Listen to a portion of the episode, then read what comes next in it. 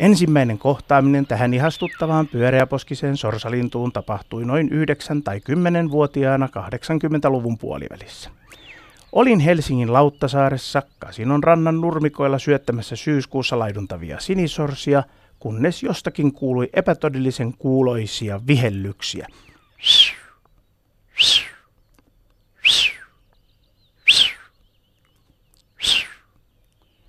Ei, ihminen niitä nyt ainakaan ei tehnyt, saati sitten sorsat, joita ruokin. Samalla hetkellä leivänpaloja heitellessä näin kauniita valkovatsaisia suklaanruskeita ja oranssipäisiä pienempiä sorsalintuja, jotka eivät leivästä välittäneet.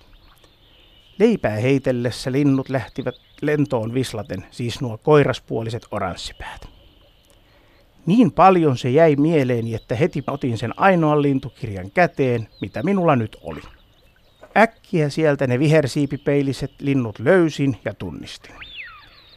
Onneksi kirjassa oli vielä tuo vislausmaininta, joka jäi erityisesti mieleeni. Haapana on Suomessa levittäytynyt hyvin monenlaisiin vesistöihin sekä saaristossa että sisämaassa pääpainon ollessa pohjoisessa. Maailmanlaajuisesti haapanoita arvellaan olevan noin kolme miljoonaa paria, joten näin ollen sen kanta on elinvoimainen.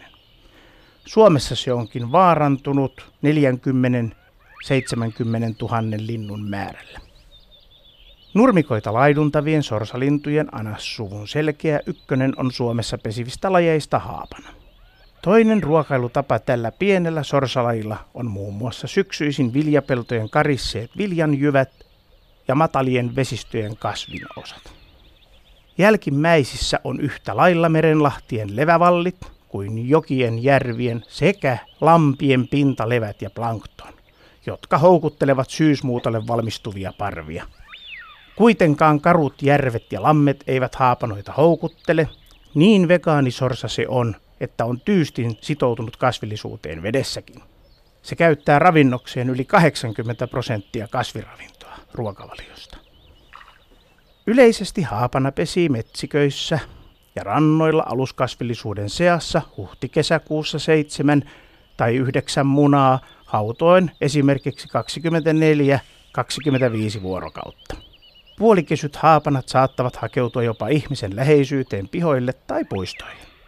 Olen löytänyt pesän muun muassa varilamapensaasta, päivän liljapenkistä sekä puoliavoimesta metsästä.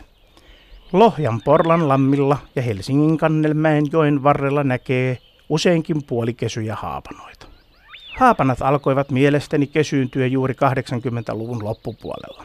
Kaiken kaikkiaan haapanalajeja löytyy kolme lajia maailmassa, josta maassamme pesivän haapanan lisäksi ovat eteläamerikkalaiset Amerikan haapana sekä Siilen haapana.